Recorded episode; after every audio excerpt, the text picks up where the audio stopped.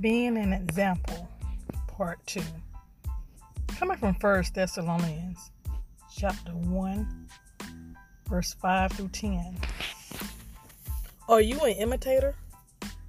You'd probably say, oh no, I don't copy no one. I'm my own person. Wrong. You're imitating someone.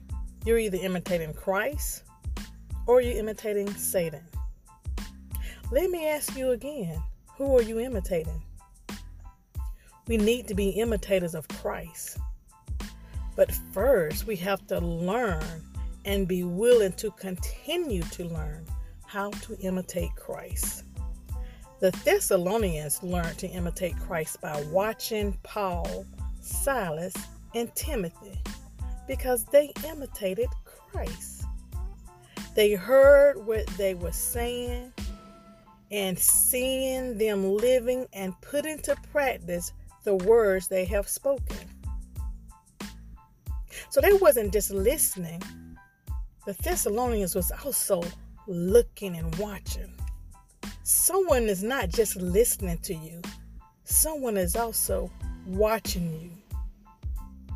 Is what they seeing matching up with what they heard come out of your mouth?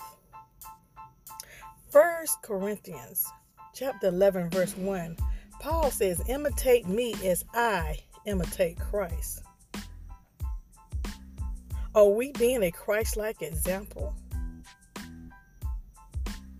Are you and I? Can you and I say, if you would imitate me, you would be imitating Christ? We might not literally say that to someone, but is our example saying that? Is our lifestyle saying that? Do we think on the line that we are an example for others? Someone is watching you. You are an example. You are either the example of light or you being an example of darkness. And someone will mock you. Someone will imitate you.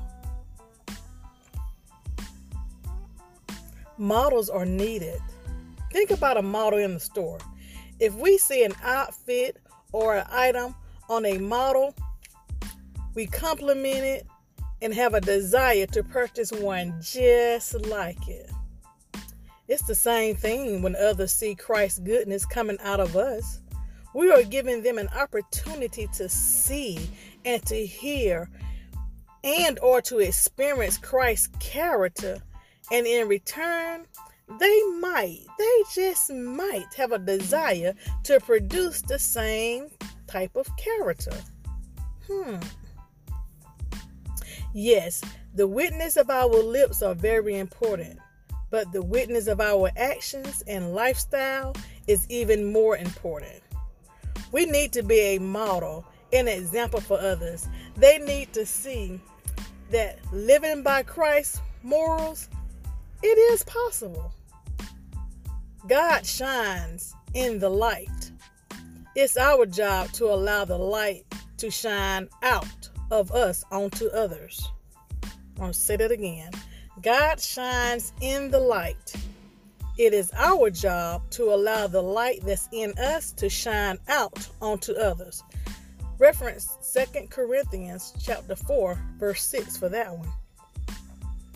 The rivers of living water that's in our heart need to flow out to those around us.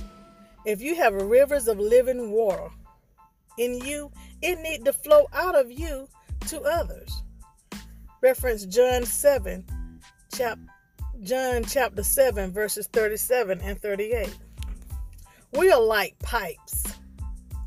Whatever water flows in, that much will flow out. Little droplets are not enough. Little trickles of water are not enough. Only streams, continuous flowing from more are more than enough. So we need streams of continuous flowing. Streams continually flow. That's more than enough. The living waters will fill you if you thirst for it. You must be thirsty for righteousness and spiritual life. You must be. How can you be an imitator of Christ? Are you an imitator of Christ? How can you be an imitator of Christ? Think about his characteristics. 1 Corinthians chapter 10, verse 23 through 24. Not all things are helpful, and not all things edify. Let no one seek his own, but each one the other's well-being. Are you imitating Christ? Is your behavior edifying others? Is your behavior pleasing to others? Is your behavior welcoming to others? Be an example. Be an example. Be an awesome example. We need models of Christ in the world. Be an example. Be an imitator of Christ. Someone's watching you. Someone's waiting on you. Someone is connected to you. They're waiting on you to be an awesome imitator, an awesome example of Christ.